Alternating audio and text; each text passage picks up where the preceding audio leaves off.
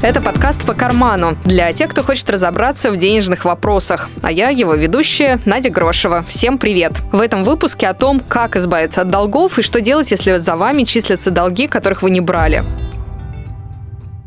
Причины, по которым у вас появился долг или кредит, не так важны. Кто-то занимает деньги с расчетом на будущие доходы и даже вкладывает в свое дело. Кто-то живет непосредством, а у кого-то возникла экстренная необходимость. Результат один. Есть обязательства, и каждый месяц по ним необходимо платить. Для начала оцените все ваши долги – родственникам, банкам, микрофинансовым организациям. Конечно, если вы брали займы у родственников, то вспомнить об этом можете самостоятельно. Помочь могут какие-то личные записи. Но по всем остальным займам можно собрать кредитную историю. Это досье на каждого заемщика, в котором есть вся информация из банков, эм эф о, телеком-компаний и прочих организаций, которые обслуживают людей в кредит. Даже если вы никогда не брали кредит, у вас все равно есть кредитная история, только нулевая. От содержания кредитной истории чаще всего зависит, выдадут ли вам новый кредит или нет. Сложность заключается в том, что разные банки и другие кредитные учреждения отправляют данные в разные бюро кредитных историй. Поэтому, чтобы собрать из себя всю информацию, лучше обратиться сразу в несколько бюро кредитных историй. Их список есть на сайте Центрального банка. По закону, раз в год каждый гражданин России может бесплатно получить свою кредитную историю.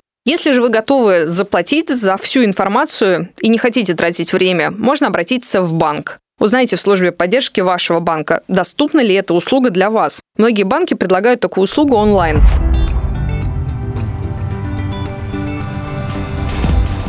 В прошлых выпусках я рассказывала, что любой семейный бюджет состоит из обязательных и необязательных платежей. В идеале половина доходов приходится на обязательные платежи, тридцать процентов на необязательные, двадцать процентов на накопления.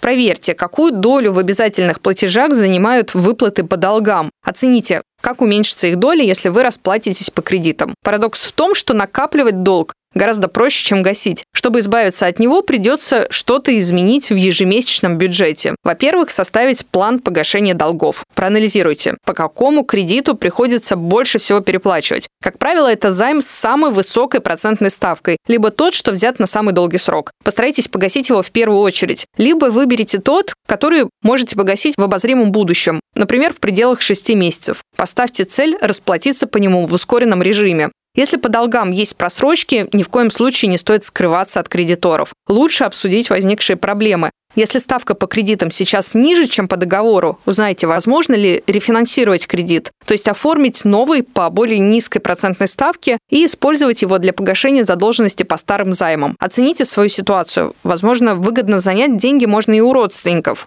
Не стоит обращаться за помощью в интернет, где огромное количество предложений «помочь с долгом».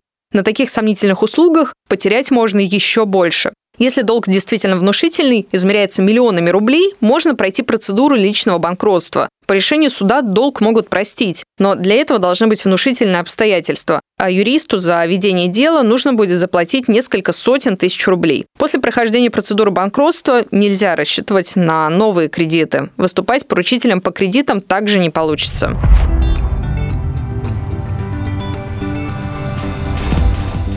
Бывают ситуации, когда долг может числиться, но на самом деле человек его не брал. Реальный случай. Его рассказал один из слушателей, Павел Шмелев. Мы обсудили с ним то, как это произошло.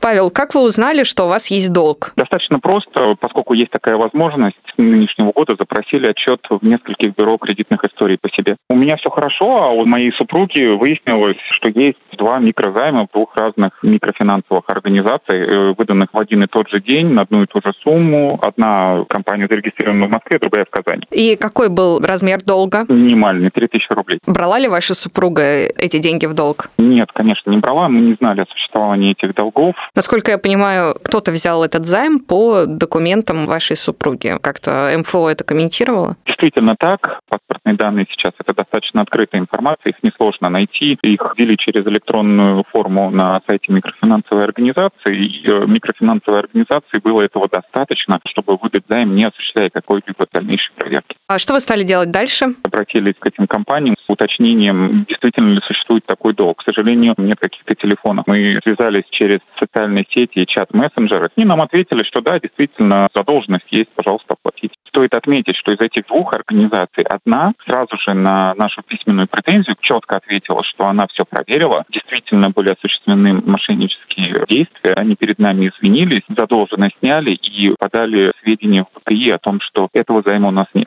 Как вы решили эту ситуацию? Обращались ли вы в полицию? Из диалога с этими микрофинансовыми организациями стало понятно, что необходимо обращаться в правоохранительные органы, что мы сделали незамедлительно и передали номера обращений в эти микрофинансовые организации, поскольку они говорили о том, что они являются потерпевшей стороной, и они будут оказывать содействие, тоже разберутся там во всем. Наше заявление было расписано на участкового. Он делал запросы микрофинансовой организации, те проигнорировали его запросы. На этом основании он отказал в возбуждении дел. После этого мы обратились в Центральный банк, тоже получили замечательный ответ. Если правоохранительные органы не возбудили уголовного дела, то и мы вам помочь ничем не можем. После этого мы обратились в суд. У нас уже прошло первое заседание. В ближайшие дни будет заседание, на котором, я надеюсь, решение будет вынесено.